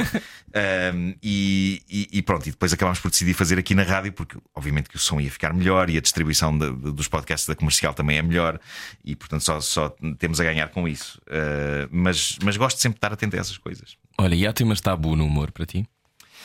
Uh, não, na verdade, não. Uh, nunca houve. Não me lembro nunca de ter pensado, não vou falar sobre isto. Eu acho que a primeira preocupação que quem escreve humor, pelo menos eu, eu e a minha geração e as pessoas, pessoas que trabalharam nas produções fictícias seguiram muito sempre aquela máxima de antes de mais é ver se tem piada. Se isto tem piada, se isto vai fazer rir as pessoas. Uh, e, e, pronto, e fazemos. Uh, mas à partida nunca senti que houvesse temas tabu. Acho que consegues. Há sempre ângulos para pegar uh, nas, nas coisas. Uh, dou sempre como exemplo um, aquela altura dramática em que o António Feio descobriu que tinha um cancro. E, e, e mesmo assim nós convidámos-lo para ir aos contemporâneos fazer um sketch sobre o cancro dele. Uh, que eu acho que é um sketch que até pode ser bastante terapêutico para, para pessoas que estejam a passar pelo mesmo, porque na verdade era sobre o facto de ter sido entregue um, um Globo de Ouro uh, uhum. honorário ao, ao, António naquela altura e o Bruno estar a reclamar uh, porque, tendo ele também uma doença, sinusite, uh, também merecia. Ah, não, foi, quem recebeu foi o, o, Nuno Lopes e o Nuno Lopes entregou ao António sim, Feio. Sim, foi isso sim, que aconteceu na cerimónia. e, e eu sei que para o António Feio foi espetacular fazer aquilo, eh, porque é uma maneira de tu pegares numa coisa grande e chata, para ser levezinho nas, nas palavras, uh, e, e reduzires à insignificância de uma piada. E é, pode fazer bem, acho que pode ser quase, não digo curativo, mas, mas pode ser pelo menos muito paliativo. Esse sketch hoje podia acontecer? Eu acho que podia acontecer. Eu acho que o, o, que eu acho que é bom naquele sketch é que a pessoa que mais razões de queixa poderia ter daquele sketch era o protagonista do sketch. Uh, e, e eu acho que epá, é preciso ter uma mente muito distorcida para, para achar que, que, que é feio fazer um sketch sobre aquela situação, porque aquele sketch fala de uma situação horrível, mas ao mesmo tempo é, aquilo é feito com uma alegria tão grande é, e com um sentimento de amizade tão grande entre aquelas três pessoas que entram no sketch, o Bruno, o Nuno Lopes e o António Feio, que. Hum, que eu, eu, ainda hoje vejo esse sketch e, e, e rio-me e fico emocionado com aquilo. Epá, acho, acho que é um, é um sketch bonito é, é cómico, é, é, horrível em algumas partes. Epá, quando o Bruno está a dizer eu tenho sinusite, António, uh, mas, mas é ótimo. Epá, é, e eu acho que a função do humor é também um bocado isso: é, é, é de certa maneira melhorar a vida das pessoas. E, e, eu acho que muitas vezes o que se passa, e não sei se é uma característica do povo português e do fado, e isso é que temos muito esta ideia de que com algumas coisas não se brinca, e há muita ideia de que, a, de que, a, comédia é uma falta de educação. Há muita gente para quem isso acontece. Eu lembro de ter feito uma piada sobre o, o coronavírus e, e de de. Aliás, eu, eu partilhei uh, um, um vídeo que o Insónias em Carvão fez, uh, que era a Cristina Ferreira a abrir a porta da casa dela. Sim. Sim, muito bom. E, e eu achei aquilo genial e levei na cabeça, obviamente. E, Aliás, levei eu, levou a Cristina, porque as pessoas achavam que aquilo era real. Isto aconteceu mesmo, pouca vergonha, de facto, gozarem com coisas abrir a porta de um sérias. vírus e o vírus entrar. Quem foram os humoristas que tiveram esse efeito terapêutico em ti, no teu crescimento? É epá, sem dúvida os Monty Python, até mesmo quando eu comecei a pensar eh, mais seriamente que existia uma coisa chamada morte eh, e que me parecia inconveniente. Eh, há, há aquele sketch maravilhoso do fim do sentido da vida em que a morte chega a uma série de convivas eh, que têm uma mega intoxicação alimentar e a morte entra ali dentro e leva-os para um cruzeiro onde eles cantam aquela música Christmas in Heaven. E, e, e- e, portanto eu acho que eles tiveram esse tive- tiveram isso. Eu gosto muito de humor que fala sobre tragédia. Uh, aliás, eu, eu acho que para se fazer humor tem que se ter muitos macaquinhos no sótão um, e tem que se ter muitas angústias, porque eu acho que uma pessoa que esteja completamente ajustada e feliz não faz boa comédia, porque a comédia tem que nascer de conflito nem que seja conflito interior. Uh, e, e é por isso que eu fui muito uh, reticente a fazer terapia. Uh, durante muito tempo, porque eu achava que se eu começasse a fazer terapia Ficava bom. ia perder a graça. Uh, Ah, isso tem muita graça. mas cheguei a um ponto tal em que tive mesmo que começar a fazer. É porque tive assim um ligeiro breakdown no, no, epá, no verão passado. Antes, por isso é que parei dois meses, nunca tinha parado tanto tempo, parecia umas férias grandes. Mas nessa altura eh, não só parei drasticamente, como cedi finalmente a, a fazer terapia e foi ótimo. Foi ótimo para mim. Não Eh, perdeste a graça. Acho que não, eh, mas resolveu muita coisa cá dentro. eh, E uma das coisas, tinha vários. Eu, eu tinha o meu disco, eu lembro sempre da, quando lembram-se nos anos 80 e 90 quando tinha que se desfragmentar o disco epá, e tu vias aquelas corzinhas todas, tinhas que, tinhas que juntar tudo, as- as- esperavas que aquilo ficasse tudo da mesma cor, aquele gráficozinho que aparecia quando estavas a fazer isso ao computador. Um, e eu tinha várias coisas que estavam completamente baralhadas na minha cabeça, um, um caos horrível. Uh, e uma delas, que gerou muito, muito boas sessões, foi um, o facto de eu ter perdido a noção da fronteira entre o Marco fictício de comédia e o Marco real, porque eu sempre, o meu humor sempre foi muito confessional. Uh, e isso começou genuinamente a fazer-me mal à cabeça. Uh, e eu percebi que possivelmente a falência do meu casamento, uh, há- há- às vezes algum afastamento que eu tenho das pessoas da minha família, um, estaria a ser provocado por, por essa minha incapacidade de separar os dois Marcos. E foi aí mais ou menos que eu comecei a fazer os rabiscos também, porque comecei a achar que talvez seria melhor criar um, um terceiro Marco, que era uma espécie de um avatar desenhado, que não era exatamente eu, uh, para conseguir separar-me do, do Marco real. E, e isso foi uma, das, foi uma das coisas que eu fiz para tentar ter alguma sanidade mental, porque eu sentia que eu estava a perder mesmo uh, no, no verão passado. E durante quanto tempo é que tu fizeste só para as pessoas perceberem? Ainda o- estou, o ainda estou, só tempo? que agora estou mais espaçadamente. Uhum. Uh, mas houve uma altura em que eu estava ali todas as semanas, uh, tinha uma sessão Uhum. uh, e, e não me arrependo, não, não me arrependo nada. Uh, é, é ótimo e, e é muito giro quando nessas sessões nós percebemos que estas somos nós próprios que estamos a chegar a conclusões Uhum. e não tanto aquela pessoa que está ali à nossa frente, que já está só assim a abrir umas portazinhas e tal. Uh, então foi ótimo. Tu acreditas em Deus? Uh, eu. Esta história, aliás, eu pus um bocado esta história na- no 1986 porque uh, uh, o, o meu pai era comunista e, e, portanto, não crente. Teu melhor nome Eh, sempre, Dagoberto. Dagoberto, Dagoberto Marcos, Historiador, historiador, de arte. Se forem aos arquivos RTP, encontram lá coisas dele, ele a falar sobre a história da arte. E, e, e, portanto, o meu pai era comunista e as minhas avós. Eram, eram muito católicas e a minha avó paterna tinha, colecionava aqueles santinhos, uma espécie de uns cromos de santos, que eram, eram Sim, umas, sim. umas imagenzinhas de santos. E, e Acho quando que ia ainda à- há isso. quando ia à casa das minhas, da minha avó, sobretudo da minha avó paterna, a minha avó Maria, ela dizia que eu tinha um anjo da guarda e depois chegava à casa do meu pai e era, Era o Luke Marx, era Skywalker. Marx. eu adorava que fosse o Luke Skywalker, sim. Mas. ah, e e em, em minha casa aconteciam coisas incríveis e uma delas eu pus na série e é genuína, aconteceu tal e qual como na realidade que foi ah, uma congregação religiosa foi bater à porta lá da, da nossa casa ah, e vinham trazer a palavra de Deus, que é sempre o que eles dizem, ah, e o meu pai, sem lhes abrir a porta, gritou do lado de dentro: A minha Bíblia é o capital de Karl Marx! Eu vi esse E- e eu- episódio. assim, e, e- e só ouvimos os passos delas a desaparecer na escada. Não! Ah, e, e, e, e pronto, epá, e portanto eu, eu vivi nesta, nesta dualidade, portanto fiquei sempre sem saber bem em, em que é que havia de acreditar. E então criei o meu próprio Deus, que eu de vez em quando desenho, que é uma mistura do Panoramix. Do, do Asterix com o maestro da série Era uma vez o Homem e Era uma vez o Espaço. Ah, eu adorava. Uh, e acho que é uma mistura dessas duas figuras. Portanto, eu às vezes gosto de acreditar que existe uh, qualquer coisa, nem que seja para eu culpar alguém uh, das minhas porcarias. às vezes preciso de um bote expiatório e quero que seja ele. Uh, quero, que seja, que seja Deus. Isto é terrível dizer isto. Uh, mas, mas eu sou aberto à experiência. Pá, não, não digo à partida que não existe nada.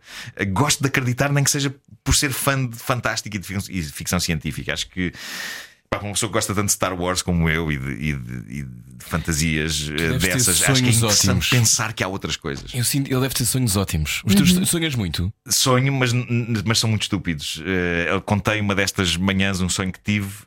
Um, sonhei que tinha mudado de casa uh, e que estava com a equipa das manhãs comigo a mostrar-lhes a, a, minha casa. Antes disto, antes disto, eu tinha acordado antes disto com vontade de ir à casa de banho ok? Tinha vontade de fazer xixi. No entanto, não era tão grande que eu sentisse, tenho que me levantar agora e ir fazer. Estava a saber bem estar na cama e pensei, vou dormir mais, uhum. uh, vou dormir mais. Então adormeci com vontade, não muita, mas com vontade. E continuaste com vontade no sonho. E então sonho que estou a mostrar-lhes a casa, a minha casa nova, e que no meio da sala há uma caixa daquelas de plástico grandes de arrumações, e eu digo aos meus colegas das manhãs: é, pessoal, eu estou com vontade uh, de mijar e estou com vontade de mijar e, e e, e, tenho muita. Não, não vou até à casa de banho, uh, mas também a gente conhece tão bem. E, epá, vou fazer aqui nesta caixa, vou fazer aqui nesta caixa. Uh, e então, com eles todos à volta. Só faltava mesmo isso hoje em dia. a urinar é? dentro de uma caixa de plástico. E eu digo-vos, estava-me a saber tão bem no sonho, estava a ser tão realista aquilo. Epá, eu estava a esvaziar a bexiga, não acabava mais. E de repente, no sonho, Vasco Palmeirinho diz: De certeza que não estás a mijar na cama. E eu acordo nesse instante, epá, tanto assim que depois mandei uma mensagem ao Vasco a agradecer. Opa, uh, Vasco, a voz da consciência sempre, Isto não é? mostra bem a imagem que eu tenho do Vasco. Uh, epá, eu acordo e apalpo-me todo. Epá, eu, queres ver que eu. Epá, não, estava seco, estava seco, estava tudo seco. Uh, mas foi incrível, fui logo querer a casa bem fazer. Portanto, nada de grandes sonhos com unicórnios e cenas dessas. Uh, os meus sonhos e são parvos. séries que coisas que surjam nos teus sonhos? Uh... Para livros ou para programas? Epá, posso já ter tido uma outra ideia que, que, que, geralmente os sonhos são ótimos para trazer ao homem que mordeu o cão, porque ainda estão frescos e alguns são tão parvos que, que, que, que eu trago ao, ao homem que mordeu o cão. E, e houve um deles que eu trouxe não só ao homem que mordeu o cão, mas, mas levei uma das minhas sessões de, de psicoterapia. e, e, é um sonho muito, muito emblemático, pá, em que eu, como é que epá, já, já, não, olha, já não me lembro, mas sei que envolvia eu, eu estar numa. Eh, num carro e perder a direção. Epá, já não me lembro. Olha, vão, vão à procura. Está numa edição qualquer do Homem que Mordeu o Cão. Mas sei que foi um sonho na altura muito emblemático para mim e que mostrava bem aquilo porque eu estava a passar. Então o que é que te falta fazer agora, este ano? Uh... Pensas nisso? Tipo, tu preparas o teu ano ou vais fazendo? Vou fazendo, na verdade, eh, mas eh, penso continuar a batalhar pelos, pelos meus dois argumentos. Eu tenho dois argumentos e, e, e, tenho ideias para mais, mas eu quase que estou desmotivado de escrever mais enquanto não conseguir pelo menos fazer um destes dois. E, e, um deles é o, é o, E são todos muito pessoais, ou seja, os meus argumentos maiores têm todos a ver com a minha vida. O Refrigerantes e Canções de Amor foi escrito e reflete o fim do meu primeiro casamento e o momento em que me apaixonei pela Ana. Está tudo naquele argumento e, na, e naquela história de, dos supermercados e, de, e, e no facto de, de da minha primeira ida ao supermercado sem a minha uh, mulher ter sido uma experiência que eu não pensava que fosse ser tão dolorosa, porque é quando apercebemos da solidão, quando uma rotina que fazíamos a dois de repente está a ser feita só por um e estás a olhar para papel higiênico que compravam os dois e para bolachas compravam e é ridículo e tens ali uma espécie de um breakdown de realização de, do que é solidão. Uh, e então isso estimulou-me a escrever isso e depois a dinossauro cor-de-rosa acaba por ser é, é, tem, tem muito a ver com, com o, o, o começar a, a, a, olhar para a Ana de uma, de uma determinada maneira e de, e de, pensar no. Não foi assim no início quando eu comecei a escrever a personagem, mas depois, quando a coisa aconteceu, eu pensei, até fui reescrever cenas. Epá, de facto, esta miúda é um mistério, ninguém sabe bem o que ela é. E então eu achei que meter uma pessoa dentro de uma fatiota de dinossauro, uma mascote de uma marca de refrigerantes, podia ser interessante a ideia. Será possível uma pessoa apaixonar-se por alguém de quem sabe pouco? Uh, no caso do filme é literal, nem sabes como é que ela é. Uh, e, e... Isto é a marca Nuno Markle. É, é algo que só Nuno Markle faria. É muito bonito, porque ele tem a sua própria linguagem, um universo e, maravilhoso. E, e depois o, o, há o Por Ela, que, que também tem alguns elementos da, da, minha vida, e há o manual de instruções que, que o Henrique Oliveira, com quem eu fiz a série em 1986, ele interessou-se muito por essa história, que é sobre uh, um tipo que é tão super dedicado ao seu trabalho que começa a descurar a, a família e, e, eu tenho tendência para isso. E neste caso, o tipo é, é um profissional da escrita de manuais de instruções de eletrodomésticos, é o, é o Saramago daquilo. Ele é o maior a escrever sobre batedeiras e sobre. Uh, e, e, a história é, é precisamente sobre o que acontece quando ele se dedica intensamente ao manual de escrita da mais incrível batedeira elétrica. Espera, está sair. tudo registado na SPA, não está? Uh, está, por acaso tá. sim. Okay. Já...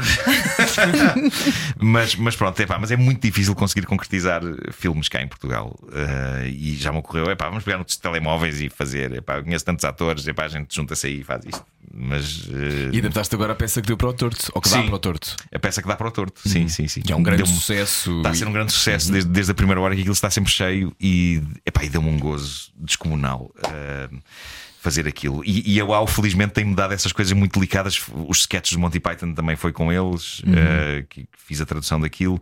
E, e na altura conheceste o Terry Jones, quando ele conheci o Terry Jones, veio a é Portugal verdade. nessa Tivemos altura. Um, um, umas belas três horas de conversa pá, em que deu para falar sobre tudo, tudo, tudo, tudo. Uh, desde os Monty Python até ao Labirinto, que é um filme que ele escreveu e que eu adoro, com o David Bowie e feito pelo Jim Manson.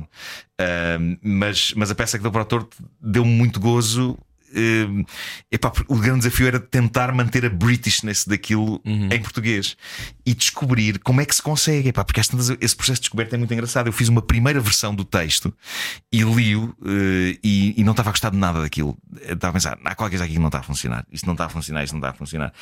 E, e o momento em que eu descobri o que é que não estava a fazer o texto funcionar é fascinante. Eu pensei, o que está a acontecer aqui de mal e que está a retirar a Britishness a isto é que as personagens estão todas a tratar-se por tu, os amigos, os irmãos.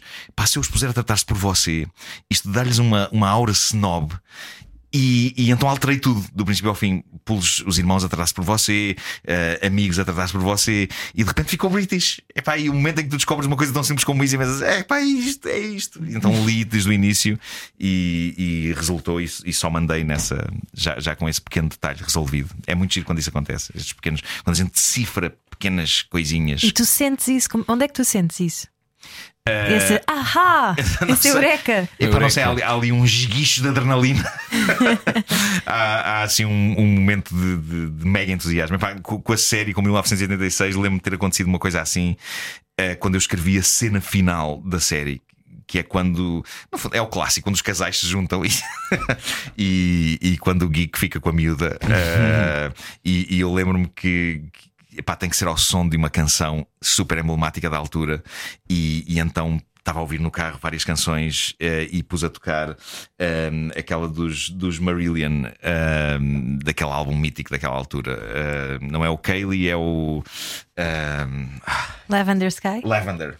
Lavender. Não, não é essa, Lavender. essa Lavender. É, pois é, uh, e, e então estava a viajar de carro e estava a fazer uma via a viagem clássica comercial parede, dá para, são 20 minutos para estar a pensar, e estou a ouvir o Lavender e a cena está-se a escrever toda na minha cabeça. E eu começo aos gritos dentro do carro a dizer: ela pega no disco e mete no, no giradiscos e, e, e, e ela uh, aproxima-se dele e ele está sentado, está encostado à cama e ela senta-se no chão ao pé dele. E entretanto, a, a, a gótica vai, vai ao encontro uh, do, do metaleiro que não sabe que se vai encontrar com ela, que vai se encontrar com uma miúda misteriosa, mas que ele não imagina que é a amiga dele desde sempre, que está apaixonada por ele, e eles encontram-se aqui e, epá, e comecei a falar alto, parecia um louco no carro. Eu estava a escrever a cena toda mentalmente e cheio de medo de me esquecer dela. Epá, depois foi chegar a casa e começar loucamente a, a escrever. Mas, mas foi muito giro. Esse, tens esse esses então tens essas sim, febres. Sim, sim, sim. Epá, sim. Eu sabia que, que, tinha conseguido ali um momento final bonito. A única coisa que me preocupava era: será que vamos ter os direitos para usar a música? Ah. Mas felizmente. Mas não, não satisfeito, tu ainda foste recriar mais uma coisa que foi a banda sonora de 1986, não é? É verdade. Tu não te limitaste a escolher as músicas, não, não criámos canções novas. Tem que ser mais do que isto. Sim, sim, sim. E porquê? Porque o Henrique Oliveira tinha feito o Clarkson há uma data de anos. Eu lembro que o Clarkson tinha uma banda sonora original com os artistas da altura todos a gravar canções e eu pensei, vamos fazer isto também para 86. Uh, e pronto, então juntei-me aos Bom Só e, e chamámos epá, imensa gente. Samuel Lúria, a Rita Red Shoes, a Ana Bacalhau, eh, a Márcia, o Tatanka, o Miguel Araújo, David eh, o David Fonseca, eh, a Helena D'Água, a Kate de, de, dos Best Youth. Epá, foi, epá, foi maravilhoso fazer aquilo. E estamos ali fechados no estúdio a criar sons dos 80s. E foi aí que tive uma conversa maravilhosa com a Helena D'Água em que ela abre a boca e, de repente a voz jovem dela está lá no sítio e ela grava um take e eu carrego no botão para dentro do estúdio e digo: uh, Epá, Helena, qual o segredo para manteres a voz dessa maneira? E ela, falta de sexo! Ganha-se umas coisas, perdem-se outras. Uh, epá, eu adorei, adoro, adoro a Helena D'Água e o sentido do humor dela é, Olha, é incrível. Mas, mas, o humor ou essas coisas, para uma coisa se tornar superlativa, tem a ver com essa atenção ao detalhe, não é? Sim, epá, que é uma coisa que cá não, não é muito hum, habitual e às vezes até é desprezada. Uma das razões que me fez, uh, a da altura, sair do 5 para a meia-noite. É porque eu achava que nós tínhamos muitas picuinhices com a produção para que as coisas fossem exatamente como a gente queria para os sketches resultarem. E, e o que sentíamos é que talvez por ser uma produção, epá, aquilo todos os dias acontecia e, e, é preciso prestar atenção a muita coisa. Às vezes havia detalhes que não eram exatamente aqueles que, que nós eh, queríamos para, para um sketch. E pá, e aquilo torna-se muito desgastante porque às vezes somos nós a insistir e são, depois somos acusados de sermos perfeccionistas, como, se fosse, um, como, se fosse um, como se fosse um, um insulto. É, perfeccionistas. Pá, mas é que o, o humor, e é uma das coisas que eu adoro no humor é que de facto é, é, é como se fosse matemática, são umas, umas equações muito delicadas uhum. que podem ser estragadas pá, pelas coisas mais miseráveis. Até na rádio, se eu estou a contar uma, uma história que tem uma, uma certa construção, um certo setup para chegar a algum sítio, é se eu me engasgo ligeiramente a meio ou se, ou se tuço, posso ter estragado tudo. Epá, é, é, tão delicado como isso. E eu, eu, acho muita graça a essa natureza do humor. Mas não é só perfeccionismo. É, o teu pensamento é sempre como é que eu consigo levar isto mais além? Como é que isto consegue sim. virar para o lado de lá, para o lado, vou chamar sim, sim. divino? não, nunca penso em termos de divino, penso só, quero que isto faça as pessoas rirem. Acima de tudo é isso, sim. Uh, quero que as pessoas riam. E então é muito giro esse processo, porque envolve às tantas escolher as palavras certas e a ordem porque elas são ditas. Uh, é, é, é, muito engraçado isso. E eu às vezes faço esse processo de ler aquilo que escrevi. Não, não dá a funcionar. Quais são, as palavras, quais são as palavras que tu gostas sempre de dizer na rádio que sabes que são tipo fundamentais? Uh, não sei, mas há, há, palavras que eu digo frequentemente e que já não consigo passar sem elas, como diacho e com a breca. Pois é. E hora viva! Hora viva também. Uh, o, a peça que dá para o torto está repleta de com a brecas uh, e de coisas dessas. que é super difícil de interpretar. É... escreves com a breca, como é que se faz? É, pá, é um os atores queixaram-se imenso. Claro. se falares com a Inês. Uh, eles, eles, temos mesmo que dizer isto assim.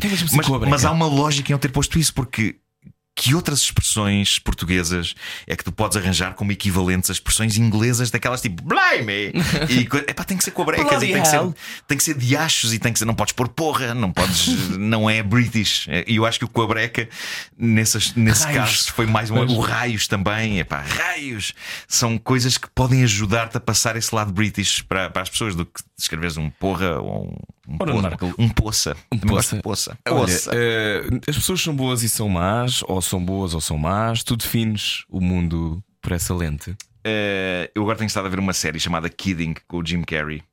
Que é muito interessante porque é mesmo sobre isso. Ele é um apresentador de programas infantis que uh, vive numa ânsia de ser um, um modelo para as crianças e, e, de ser eh, decente e de ser bondoso e de ser puro. Uh, mas é um ser humano. Logo, uh, quando a mulher o deixa por outro tipo uh, e quando o casamento deles acaba, e, e, e, e, obviamente que há razões para o casamento deles acabar, precisamente porque ele é um tipo muito absorvido pelo, pelo seu universo ele, ele aí começa a ficar com pensamentos super negros e a série é sobre isso. É sobre como é que. Será que um tipo decente uh, consegue evitar ter os normais pensamentos negros e horríveis que todos nós temos e que podem inclusivamente envolver nós desejarmos que um piano caia em cima de alguém uh, de quem a gente não gosta que vai passar na rua. Um, e, e, e, portanto, eu acho que se calhar todas as pessoas têm eh, essas duas uh, naturezas, uh, a boa e a má. E eu às vezes dou por mim a pensar, sacanas destes neonazis, mas se calhar têm uma mãe que gosta deles e eles gostam dela. o que é horrível, mas eu odeio neonazis de qualquer maneira. Então vamos ver como é que, como é que tu respondes. Respondes neonazi a estas perguntas que vamos fazer eh, nos Dilemas Morais de hoje, Cortar aos Pecados, edição com o Nuno Marco para ouvir agora na Rádio Comercial. Cortar aos pecados. A Rádio Comercial quer saber o estado anímico dos portugueses num jogo de dilemas morais. Ele é um herói. Está connosco Nuno Marco no Cortar aos Pecados. Só chegou agora à rádio comercial. Temos estado a falar de tudo e mais alguma coisa, mas agora chegamos ao ponto em que temos que destrinçar, tentar descobrir ahm, se tu acreditas que a humanidade é boa ou é má. Já, já nos deste um olá, Miré. Mas ahm, tu tens fé nas pessoas. Uh, tenho vindo a perder, uh, mas eu gosto de acreditar que ainda tenho, ainda tenho uh, assim, um, um bocadinho. Uma sim. reserva, um reservatório. Sim, sim. Então, Uh, então sim. vamos ao primeiro. Vamos lá. Nuno Marco, grande Nuno Marco, o teu filho Pedro vai à casa de um amigo. Quando vais buscá-lo, ele diz-te que os pais desse amigo mantêm dois animais presos num espaço muito reduzido, o mesmo espaço onde eles também fazem necessidades e fins. Aos cães não são prestados quaisquer tipo de cuidados mínimos e básicos. É o melhor amigo do teu filho, ok? É, é filho do João Moura. Ah, Exato. Exato. Sim. O que é que tu fazes sabendo que isso poderá afetar a relação do teu filho com o seu melhor amigo? Uh, epá, não, não ficaria indiferente de maneira nenhuma, uh, porque, uh, epá, por- porque, porque não, epá, porque n- não, não. Acho que isso na verdade nem deveria afetar a relação entre os dois. Era só se calhar sentar-me com todas aquelas pessoas e dizerem: olhem, que isto não é maneira de cuidar dos animais, e se vocês não podem cuidar deles, uh, eu se calhar arranjo quem possa ficar com eles. Epá, felizmente tenho muitos contactos em muitas associações um, e, e- e, portanto tentava chegar lá por via uh, do, do diálogo, E- mas não ficaria indiferente, não ficava numa de epá, ó Pedro, para tu continuares a ter este amigo uh, sem risco de acontecer alguma coisa, epá, eu vou ter que falar, vou ter que falar, vou ter que falar. Acho que até a relação, a vossa relação vai melhorar. Eu quero acreditar nisso. É que é importante denunciar. Mas, mas não, ficava, é? não ficava indiferente. não Mas é importante quem está, quem está a ouvir e quem de vez em quando se encontra, encontra situações destas, deve denunciar. Claro, claro que sim, claro que sim. Se houvesse tipo um decreto-lei que dissesse durante um ano tens que fazer voluntariado numa causa, era essa a causa que tu escolhias? Uh, epá, não sei, eu, acho, eu, eu mostro-me disponível para, para outras causas uh, que, que apareçam e, e já tenho sido convocado para várias coisas diferentes e que não têm só a ver com, com direitos- dos animais. Eu sei que quando, quando faço qualquer coisa ligada aos direitos dos animais, há sempre alguém que vai a- a- às redes dizer pensa, mas é nas pessoas! E eu penso, mas porquê que não Como posso se uma pensar coisa, em tudo? exato, como se uma coisa Não é, invalidasse não é a outra. possível pensar em várias coisas em vez de ser uh, seletivo ao nível da solidariedade. Faz-me confusão isso. Bom, vamos ao segundo dilema moral. Estamos com Nuno Markle. Propõe traduzir para português toda a obra Flying Circus, mítica série dos Monty Python, televisiva dos Monty Python. Mas quem te faz essa encomenda pede para mudares o tom de algumas piadas. Como o famoso Lumberjack, o lenhador, para não ferir algumas suscetibilidades. Ah, mas lembra Jack, I'm Epá, okay. não, não fazia, não O que é que fazia se mesmo. fazia? Não fazia. Tu não Eh, aceitavas, então? Não aceitava, não aceitava. Não, não, É se, um pode, não se pode mudar. É um crime. Eh, Lembro-me quando fiz a adaptação, quando fiz a tradução dos melhores sketches dos Monty Python Para teatro. eh, de ter tido conversas hilariantes com o Zé Pedro Gomes, porque o Zé Pedro Gomes havia, havia alguns sketches que ele chateava-se com o final deles e eu acho que ele sugeria que eu mudasse. E eu não posso, não posso, não vou fazer isso. Havia os sketches dos dois juízes, eh, não sei se lembram desse, do- dois juízes de toga com um ar muito respeitável e depois começam a, a- despir-se e a, e a debater o, o que foi o dia deles. E quando tiram as togas, estão, estão com roupa de mulher por baixo e saem os dois juntos. eh, e o Zé Pedro Gomes estava inquieto a dizer: Mas para onde é que eles vão? Para onde é que eles vão? E a gente dizia: Não interessa, não interessa. O sketch acaba aí e começa outro, não, não interessa. Eh, portanto, epá, não, não, nu- nunca mexeria em, em nada, nem alteraria. Sempre, sempre quando dou uma missão dessas, como aconteceu agora com a peça que dá para o torto, é, é com eh, luvas. Epá, é, é muito, com muito cuidado. Tu tens algum sketch preferido que seja tipo o teu bálsamo num dia de chuva?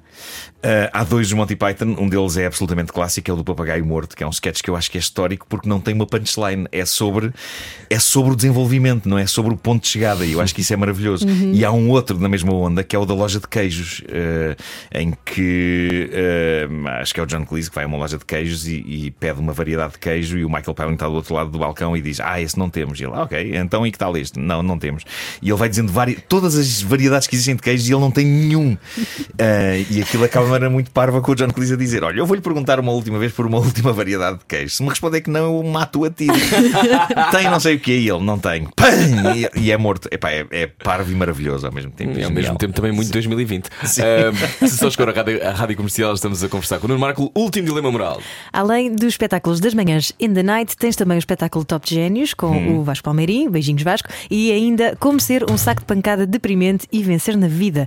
É uma Ambos, palestra. Uma palestra, exatamente. És frequentemente chamado para fazer esses espetáculos para empresas hum. e etc. E há um dia em que, estando tu já a 600 km de Lisboa, preparado para subir ao palco, uma, uma amiga liga-te e diz-te que está a processar essa mesma empresa para a qual tu vais trabalhar, está a processar essa empresa por assédio moral. O que é que tu fazes? Ui, ui, ui. Epá, não, não faço. Epá, imediatamente. Uh, e, e, felizmente tenho uma agente, Anabela, que, que compreenderia isso na perfeição. E, e, se eu soubesse disso antes de chegar ao sítio, dizia: pá, eu não vou poder fazer isto hoje. Não vou poder fazer isto hoje.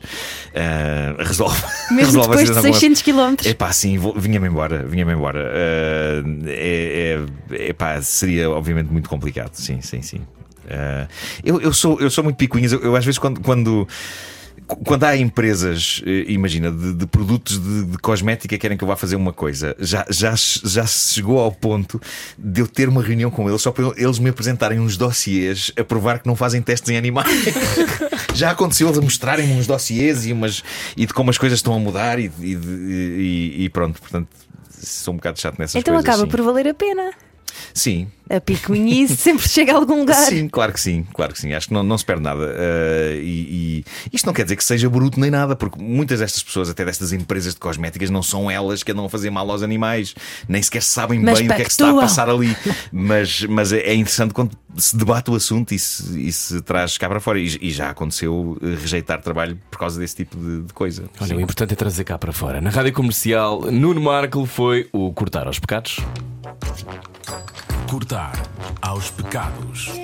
A Rádio Comercial quer saber o estado anímico dos portugueses num jogo de dilemas morais. Vida longa para Nuno Marco, que uh, se safou muito bem neste cortar aos pecados.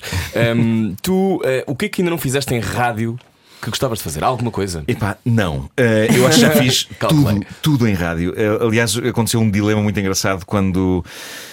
Quando cheguei ao fim da caderneta de cromos, que foi um gigante, obviamente que não poderia. Agora estou a fazer outra vez uma segunda versão sobre os anos 90, mas quando acabou a primeira versão da caderneta de cromos, que era especificamente sobre os anos 80, os anos 70 e 80, uh, eh, eu fiquei ali num, num, dilema terrível porque tinha sido uma coisa muito gigantesca. Uh, e o que é que eu faço a seguir? Então fiz uma coisa chamada a grandiosa História Universal das Traquitanas, que era a história das invenções e que foi um flop, porque as pessoas tinham muita ideia da caderneta de cromos e, e de repente o que é que me interessa saber muito... como é que o telefone foi inventado mas foi muito mal amada, mas era muito gira essa, essa Deu muito gosto fazer. E agora, esta distância, aparecem muitas pessoas a dizer que gostavam de ouvir aquilo, uhum. o que é fantástico. e portanto, quando, quando se deu esse flop, eu lembro de ter tido um almoço muito deprimente com o Pedro Ribeiro e com o Ricardo Araújo Pereira, em que eu lhes disse: acabou, a minha carreira acabou, eu não tenho mais nada para dar às pessoas em rádio, porque já fiz tudo, já fiz radionovelas, já fiz na Antena 3 fiz coisas loucas e experimentais. Uh, e, que era o Planeta pensei, Marco? Não. A Vida em Marco, a Vida em Marco é o Laboratório Lolela. Ah, eu lembro, uh, sempre. Que era de análise de, de, canções pimba assim mesmo obscuras. Ah, eu adorava. Eu uh, e, e, outras coisas, fiz uma radionovela uh, e portanto eu, eu, eu, achei, já dei tudo às pessoas, já não tenho mais nada para dar. E foi aí que eu comecei, a não ser que eu vá outra vez ao Homem que Mordeu o Cão. O Homem que Mordeu o Cão pode durar uma eternidade, porque é muito simples, é contar histórias. Contar histórias. E é um sítio, apesar de tudo, muito livre em que nem sempre preciso de ir à procura de uma história que aconteceu a uma senhora na Bulgária que engoliu pregos e não sei o quê. Uh, posso simplesmente contar coisas que me aconteceram aconteceram também de vez em quando. Uh, e, e, portanto é um, é um espaço de contar histórias, é tão simples como isso. E contar histórias é uma coisa que pode dar para, para sempre, Epá, pode, pode durar para sempre. Achas que tens uma missão? Uh, não, isso é, epá, isso é muito pomposo, parece, parece um Messias. Uh, não, tenho. A, a, minha missão pessoal é, é fazer coisas que me deem gozo e que não me envergonhem. Uh, já fiz algumas de que me envergonho, uh, mas ainda há bocado falei de uma, aquele primeiro programa que fiz na RTP. Ah, Sem filtro. Uh, mas acima de tudo que consiga fazer coisas que me dão gozo e que, e que deem gozo às pessoas e, e que ao mesmo tempo que haja espaço que eu acho que quando se faz uma coisa tão grande como o Homem que Mordeu o Cão, acaba por ser um, ter um efeito eucalipto. Eu acho que uma das razões pelas quais me é tão difícil a mim, pessoalmente, vender um filme que seja um bocado mais dramático ou uma, ou uma série que não seja tal e qual uma sitcom, é porque as pessoas pensam, mas isto é o gajo do homem que mordeu o cão, agora vem, vem para aqui com tragédias ou quê? Não, não. Uh, e portanto eu tenho esta relação de amor-ódio. Uh, ou seja, o amor é muito grande pelo homem que mordeu o cão e adoro fazer isto, mas sinto que, obviamente, me, num país em que é muito fácil etiquetar, me estampa uma etiqueta de este gajo não faz mais nada do que isto. Portanto, felizmente continuo a ter pessoas que vão acreditando em mim e me vão dando hipóteses de fazer outras coisas. Ponderaste alguma vez Mas- ir embora e ir para, para outro país? Por acaso, sim, durante muito pouco tempo, devo dizer. E foi. Quando é que foi? Foi. Foi quando acabou o, o meu primeiro casamento e eu estava na Antena 3, estava a fazer. eh, eu, eu não me estava muito a. re- A Antena 3, eh, eu estava a sentir que estava algo estagnada e que a minha própria carreira estava ali meio estagnada e que não tinha muito sítio para onde ir. Ahm, e, e o teu pai sabe disto, tive gran- grandes almoços com ele sobre esta questão e ele ficou muito triste quando eu saí. E, e- e- mas, mas houve ali um momento antes, antes de me acontecer depois o resto, a segunda parte da minha vida e, e quando comecei a andar com a Ana, e isso, mas houve ali um momento em que eu considerei seriamente a hipótese de seguir o caminho de alguns amigos meus que tinham ido para Londres e, e- e conhecer no- novas coisas e fazer outras coisas, mas se calhar, e se eu fosse? Eh, houve ali um pequeno instante em que eu pensei, e se eu fosse? Eh, mas depois a minha vida deu uma volta muito grande. Se Pronto. calhar vais quando o Pedro foi para a faculdade. Uh, quem sabe, não é? Sei lá o que é que vai ser a minha vida. Olha, então. Olha, o que é preciso é a pessoa não apanhar o coronavírus. então 4 metros uns dos outros, já sabe. É isso, é isso. Vamos pedir-te só mais uma daquelas etiquetas que é faz a orca. Ah, claro. A orca nascida num sketch dos contemporâneos. Esse sketch não estava escrito, obviamente. Epá, aquilo foi à hora do almoço. Uh, eu estava a almoçar e tinha o Bruno sentado à minha frente, Bruno Nogueira, uh, e eu estava distraidamente, distraidamente, era naqueles momentos em que ninguém está a dizer nada e eu estava só a fazer. E o Bruno olhou para mim e disse: Que é isso? E eu disse: Pá, não sei, acho que é uma imitação de orca que eu faço. Acho que é uma orca. E então fizemos esse sketch eh, que está no YouTube que é um grande êxito e é um ex-libris. E é aquilo porque eu, depois de tudo o que foi listado neste programa, é aquilo porque eu serei recordado. É, é, é triste, é o, o gajo que imita a orca. Eh, e acontecia uma coisa aqui com no Liceu, o Liceu Maria Amália, fica mesmo aqui ao pé de nós. Eh, e, e na altura em que aquilo estreou. Eh, eu depois saía, da, saía aqui da rádio e, e- e os miúdos do Liceu Maria Amália diziam Marco, limita a orca. E eu parava no meio da rua e fazia. E depois passei a integrar isto de uma maneira muito natural. Às vezes estava com, imagina, convidados, pessoas que eu tinha estado a entrevistar, íamos tomar café e saía com essas pessoas e estávamos a falar sobre assuntos, não sei o quê, não sei o quê, não sei o que mais. E depois passava um miúdo que dizia, Marco, limita a hora. Que eu estava a falar, não sei o quê, e fazia. "Ah!"